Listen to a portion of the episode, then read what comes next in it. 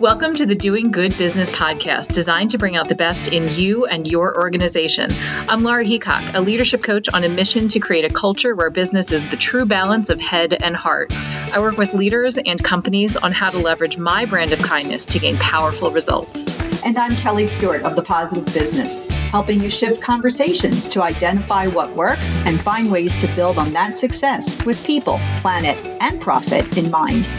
The Doing Good Business podcast is the place to learn about transformational leadership qualities and purpose driven business practices that are essential to success in today's modern market. You can make the world a better place through business, and the business case for that starts now.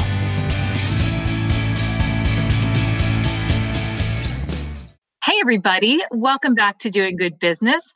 Somehow it's December. Don't know how that happened, but Kelly and I are so excited to be back in. Uh, I almost did it again and said in your radio, but in your device, in your podcast stream. And we're even more excited today to bring to you a guest. Her name is Lisa Fain. And Lisa is the CEO of the Center for Mentoring Excellence. And if you think you know mentoring, you need to listen to Lisa because Lisa is going to talk to you about it in a way that most people are not. So, welcome, Lisa. Thank you so much for being here. Oh, I'm so excited to be with you. Thank you. So tell us a little bit about who you are in the world. Yeah. So, um, as you said, I lead Center for Mentoring Excellence. We are a virtual center, and our focus right now is on helping organizations create more inclusive environments through mentoring. So, we work with organizations, large and small, corporate, government, educational, agency, so forth, um, and really help them create mentoring cultures. We help them train mentors and mentees, design effective mentoring programs, all with an aim towards creating better work environments that help people feel more included, better sense of belonging, and really excited to bring their best selves to work. Yes. Yeah. like that. so we have always believed that, you know, folks who can bring their best selves to work and, and use their personal development to positively impact the professional world are, you know, that is doing good business. That was really why Kelly and I started. Um, and at the end of our second season, we made a commitment to have DEI, diversity, equity, and inclusion conversations with every guest this season. Um, it's too important not to everything that's happened in the world, you know, of course this year, but in the decades past. So I love to bring the concept of mentoring and equity and inclusion together. Um, and Lisa, you don't know this about me, but I spent 14 years in talent acquisition and recruiting and hiring. And one of the things that is really old school and, and doesn't fit our doing good business model is you know hiring the person who fits the mold. And i think that can often apply to mentoring as well. I think mentoring a lot of times we look for you know i want to mentor somebody who looks like me. Maybe they have the same experience. You know maybe if i have gotten to a high level of leadership um, without a formal education maybe i want to mentor somebody who kind of has that same experience. But can you share your thoughts on that? Like is that old school? Is that logic that is you know not really doing good business how does that impact diversity and equity and how would you recommend folks mentor in a better way? So i think that there's actually the answer to that question is that it's human right? We do that because we really for one of two reasons. Number one is we tend to be tribal people meaning that we mm-hmm. are attracted to people like me right? Like us, right? I like me, so I like people who are like me, right? And I we feel like that's going to be the most natural. And part of the reason that we do that is comes from fear. It comes from fear, particularly in the mentoring context, that we won't have the right answers if we mentor somebody who's got a different experience. And so the first thing that I tell people is you don't have to worry as a mentor about having all the right answers. A mentor's job is not to answer the mentee's questions. A mentor's job is to have good questions to ask the mentee. And so when you think about your role as a mentor as not to be the sage on the stage who knows everything, who can impart their wisdom about what their journey was, but instead to be a facilitator of learning or a guide on the side, then it frees you up to be able to say, not only would it be beneficial for my mentee to have a different perspective, but for me to have a different perspective than my mentee so that I can bring questions and help them grow. And it takes the fear out of having to know the journey and therefore um, helps you resist the temptation of just mentoring people who are like you. I feel like there was a mic drop and we're three minutes in. Going from sage on the stage to guide on the side. And I've heard sage on the stage, but I love guide on the side. That is so I, just the imagery. I tend to think visually, and and I think that's really powerful. And um, I, I'm just thinking, like, can you share an example of how to make that switch? You know, really tactically, if you think if somebody listening right now is like, wait a minute, what? I don't have to have all the answers. I'm supposed to be the guide on the side. How do you make that switch? Yeah, you know, I like people to think directionally about the um, the direction of a conversation. And you know, you said you're a visual, you're really visual. So if you think about it, instead of it being sort of um, a waterfall of conversation, right, of the mentor kind of delivering this goodness to the mentee, right, and it right. being a one way, it's really instead it's more. Um, uh, you know, if I to use the water metaphor, I'm just making this up, so you know, work, but we'll passing, the cup, passing the cup back and forth, right? Um, obviously, pre and post COVID, you want to yeah. sanitize the cup in COVID, but but I think about it more in terms of um, inquiry using the power of inquiry. So it's important as a mentor to share your experience and to share your wisdom, but not in a way that's prescriptive, not in a way that says, Laura, here's how I did it, here's how you should do it, but in a way that says, here's what I did it, here's what I learned from it. How might it be different for you?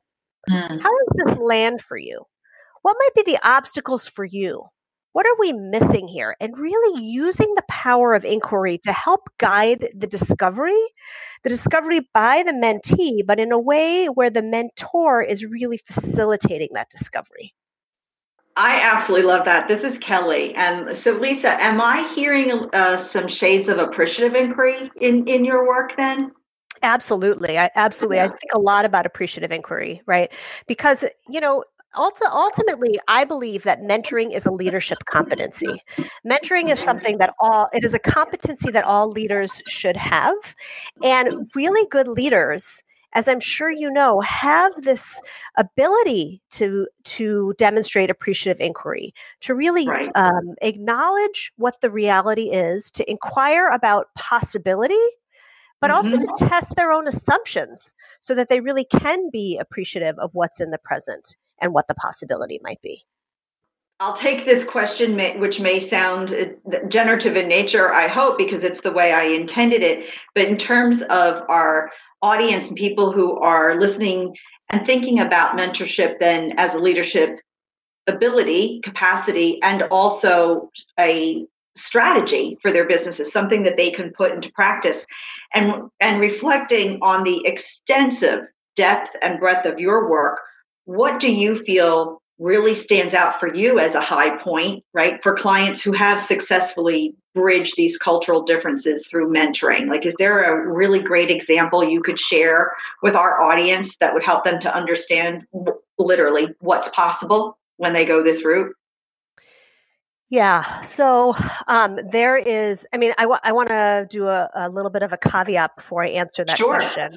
Absolutely. which is when we talk about successfully bridging differences, I actually think it's a journey. I'm not sure that it's a destination. In fact, I think it's probably not a destination. And I think even organizations that are starting to do this successfully aren't fully there. In fact, none of us are fully there, right? So um, the example that I offer is one really that's just that. It's just a sliver of what I think what's possible. But we have a client who um, we've worked with for a long time and um, they have a mentor who is a senior uh, uh, senior straight white male. He's been with the organization for 30 years and he's um, on the senior leadership team. And he started in the organization um, you know as i said 30 some odd years before 30 some, some odd years ago. His mentee is in manufacturing which is where this this mentor started uh, many many moons ago and they, you know, the men, the mentee um, was a first is a first generation Mexican American who you know is uh, worked his way up to sort of line leadership in the in the manufacturing organization, and um, both mentor and mentee were sort of like, wow, there's a big level differential between the two of us. There's a lot of years of experience here. We don't have a lot of cultural similarities. How are we ever going to relate to one another? Right. And um, what we were able to work with them to do, and by the way, each of them came with their own skills, abilities, and willingness to really open up and learn, which helped enormously. I mean, I think that that's really a prerequisite to bridging differences. It's just the willingness uh, to do so and the ability to learn um, mm-hmm. and be mm-hmm. humble about that. But um, you know, they came with this with this humility, this interest, and this willingness to learn, and we were able to work with them to um, to ask all sorts of questions about where the other's coming from. What are the differences in perspectives? Um, and for the mentee who was quite scared about how am I going to relate to somebody so senior, you know, to really recognize by talking about their own identities, by talking about what their hopes and their fears for the mentoring relationship were, by talking about what their views of um, work life uh, integration or work life balance are and their views of authority are and all of these topics we're really able to learn a ton about each other. And one of the things that i love about this particular example is that the through the through this mentoring not only was the mentee able to grow to work through some of um, his own um, concerns and issues and um, really improve his own work environment but the mentor who many decades ago had helped set some of the rules and processes and regulations that govern that work environment was able to see through his mentee's eyes that those no longer worked Wow. That they're that they were not um, effective in the work environment anymore, and to be able to sort of reassess. All right, how might we look at it differently? How are um, people who are just coming into our organization viewing these processes that we set up decades ago, and how can we tweak them, not just to benefit um, uh, the business, but to benefit the people in the business, right? And and so the visibility and the learning was incredible to see. So that's just one example. I love that. And I know you're speaking our language. You know, uh, Laura and I think about that all the time. Right? What does it look like in the modern market? That's, you know, part of why this show exists. We're trying to help people understand. And that's not a judgment on what came before. It's an observation, right? And what serves us now? What is the best way to bring people together? And again, not just for the company's benefit. So I absolutely adore this story. I think it's really a great example. Thank you for sharing it, Lisa. I really appreciate it. Yeah, of course. So I think in that example, Lisa, it really takes mentoring from, you know, again, the sage on the stage to being a two way street. I mean, we think about you know, mentoring is the value is largely to the mentees. And I think if anyone who's ever served as a mentor has done it, you know very well that there is value to both parties. Like the mentor gets just as much out of it as the mentee. But I think this new paradigm of mentoring really, really illustrates that more and maybe even acknowledges that off the bat. Is that accurate? Yeah, 100%. I mean, good mentoring is reciprocal mentoring right? Mm. There's a reciprocity where the mentor gives and gets as much as the men as the mentee gives and gets. There really is a give and a get. There's a collaboration. There's a co-creation of a relationship. I like to say that in a one-on-one mentoring relationship, there's really three parties. There's the mentor, there's the mentee, and then there's this relationship that the mentor and the mentee create together.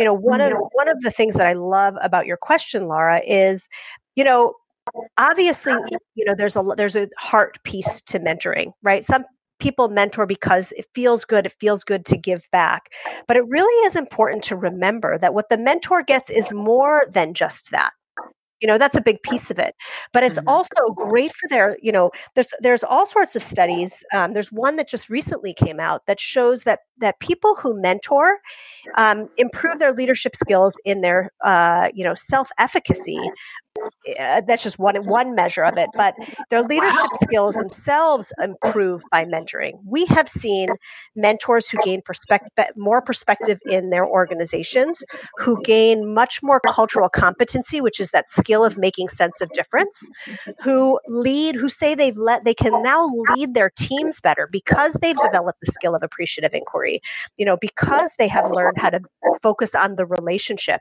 and not just the issue and not solve problems problems for uh, their the people on their team or their mentees. So yeah. there really is a hard um, uh, not a hard, I was going to say hard skill, but there really is a tangible benefit for mentors beyond just the sense of satisfaction.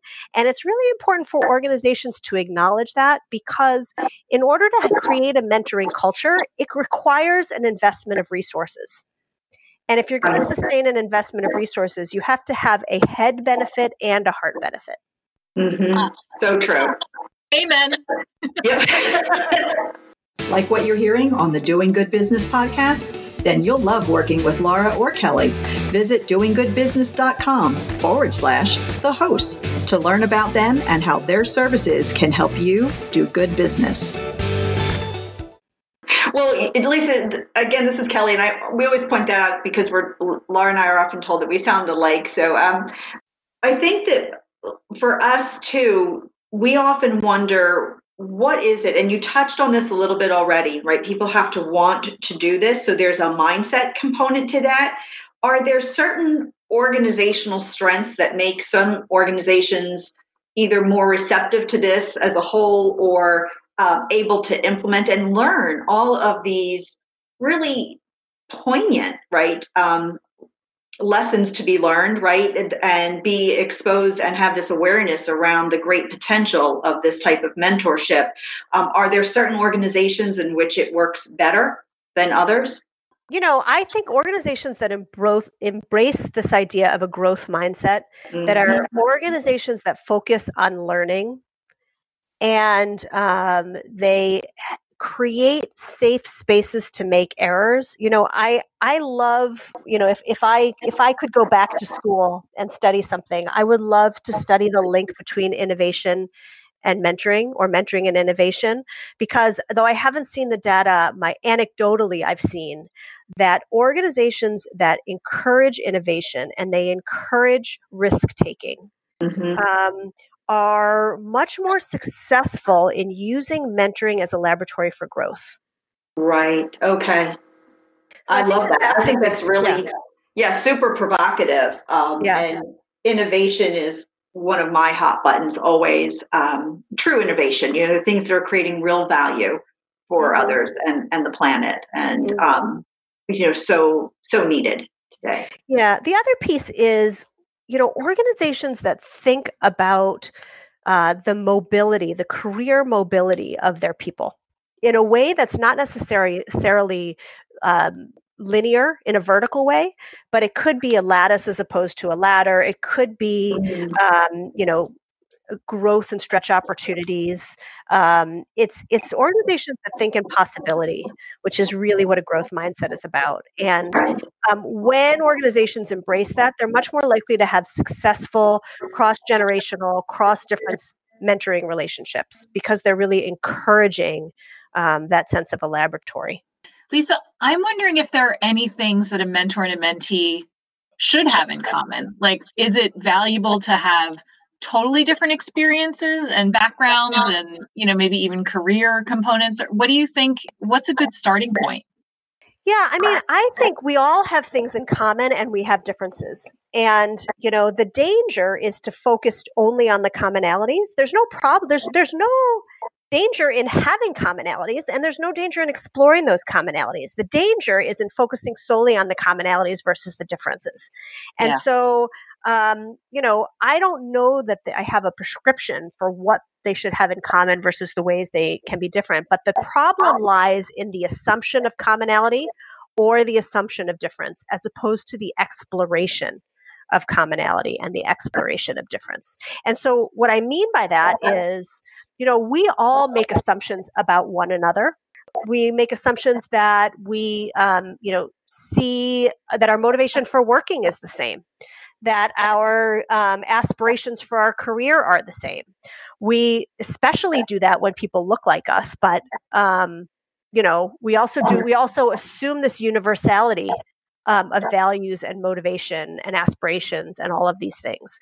And so the key is to to ident- to first of all to have the self awareness to identify that in yourself, but mm-hmm. also to have the curiosity to explore that in your mentoring partner and to have discussions about it and to set the expectation early that you're going to explore um, the differences between you and connect over commonalities. If you find yourself with your mentoring partner, oh my gosh, you know, you like this, me too. You did this, me too. In the in the me too piece with a lowercase m and a lowercase t, right? You want to make sure that you um, are also looking for those differences so that your differences so you're not sending the message that what you value are the ways that you're the same i think that's powerful. Mm-hmm. are there ways lisa that you would recommend folks get started? Like do you have a like a quick entry point for folks that want to mentor differently well, the first is not, uh, I do have an entry point and I can't say that it's quick. It's this idea, right? Which is, um, you know, because identity is, is a, um, ultimately what we're talking about is identity, right? We're talking about the visible parts of our identity and the invisible parts of our identity and how they impact the way we show up. And it's not a quick fix. And that's why we haven't done it as a society. That's why we haven't bridged differences that quickly. But the, the entry point is self awareness. You know, I often do an exercise in my workshops where I ask um, the participants to think of identity like an iceberg. And that there are things, you know, like an like an iceberg. You know, there's a you know what one tenth above the waterline that we see and right. nine tenths that we don't and e- and if you think of your of the elements of your identity not just the things you can see which you know might be how you you know your gender expression your height the color of your skin um, you know general age that kind of thing but all of the other things right? Your values your motivation your religion your political affiliation i mean there's a million things below the waterline. You have to recognize what's on your own iceberg so that you can really start to notice differences. People are like, wait a minute, notice differences. Aren't differences divisive? And that's what I'm trying to get people to move from thinking that we can connect because of our differences, but we can only create that connection if we notice those differences and we're curious about those differences. And instead of looking at them as something that's divisive or that's creating walls between us, we can look at them as, you know, magnets, right? right. Where you, you know, can can connect um, because of them. And to be genuinely curious about them right? And and absolutely. you know kind of like that little wide-eyed wonder the six-year-old on the playground who meets the other six-year-old right for the first time is like hey what's your name? Where are you from? You know like all of those questions that you would just ask because you're just genuinely interested in right. in those in this the same the commonalities and the differences. Yeah but here's the here's the um important uh, tag on to that, which is once you start to become curious of those differences, you have to make sure that when in before you ask about them, that you have established an environment of trust and safety in your relationship. Because otherwise, you know, it's you know how how strange would it be to walk in and say let me tell you about how i'm motivated and you know what drives me. Like wait a minute right. what's your name again?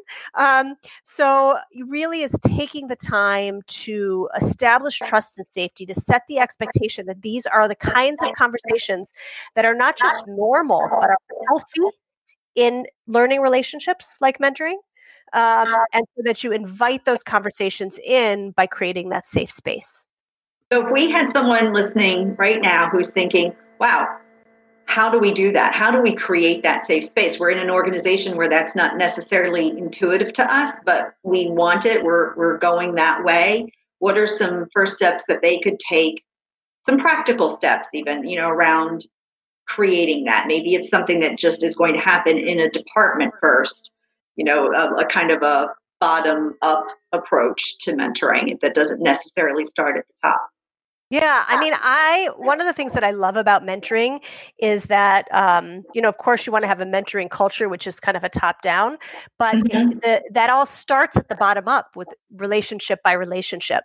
So, what I would say is the way to get started is to um, have a conversation in your relationships about the desire to go deeper and to embrace difference and to invite difference about what are we doing that's that's um, working in that respect now and what can we be doing better?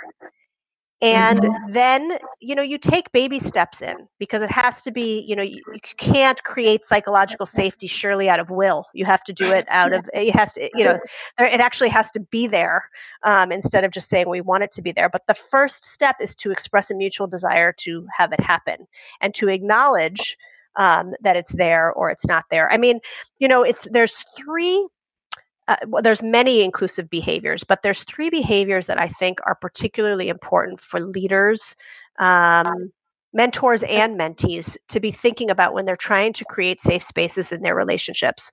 One is this idea of my normal may not be your normal. Mm-hmm. What's normal for me might not be normal for you. So let's test that out. That's thing one thing two is like so simple and practical and i you know it's called kind of name the dynamic. So I don't know if the two of you have ever been in this situation, but you know, you have you been in a meeting or had a conversation where there's like something hanging in the air and you don't mm-hmm. know what it is or somebody's reacting a certain way and you're not exactly quite sure what that's all about and right. you let it go and then you leave the room and you make all sorts of assumptions about it or you stew over what happened or somebody else is stewing over what happened. Well the behavior is a naming a dynamic is to do the simple like mm, i'm noticing something hanging in the air. What's that all about? Or i'm noticing this look on your face that that might not sit right. Can you tell me about that and calling that out in the moment so you can really start to create the safe space without getting defensive. So that's kind of behavior number 2. And the the inclusive behavior number 3 is this idea of constantly staying in relationship with one another. So, you know, I know that sounds kind of fluffy from a in a in a corporate or a business setting, but it's so important is this idea of continuing the conversation and just you know uh, not using differences as a reason to uh, to stop the conversation or you know to discontinue the relationship not using awkwardness as an excuse to move away from one another but rather using it as a reason to dive deeper and to create deeper relationships. And with those sort of three behaviors in mind my normal is not your normal name a dynamic and staying in relationship you can actually go a long way in starting to create safety in those mentoring relationships. Amazing. Lisa, I'm going to guess that, uh, are you a Brene Brown fan? I am a Brene Brown. I'm Good thinking guess. about Dare to Lead, and the story that I'm telling myself right now is that you made a face at me when I made that suggestion, and you think I'm stupid. Yeah. yeah, exactly. Exactly. I love it. Exactly. Amazing. So um, it's almost a new year. I'm pretty glad about that. A little hesitant because you know 2020 has been a doozy. But Lisa, what are you excited about? What should we be on the lookout for from the Center for Mentoring Excellence? You know, what do you want to share and, and leave us with as something for folks to look out for in the next year? Yeah, I you know, I'm super excited that um, you know, I had a book that came out in 2020 called Bridging Differences for Better Mentoring. Um, you know, it wasn't quite the year to launch uh, launch well, we will link to it in yeah. the show notes. but, but um, I'm really excited to be kind of taking that back out into the world again in 2021. Mm-hmm.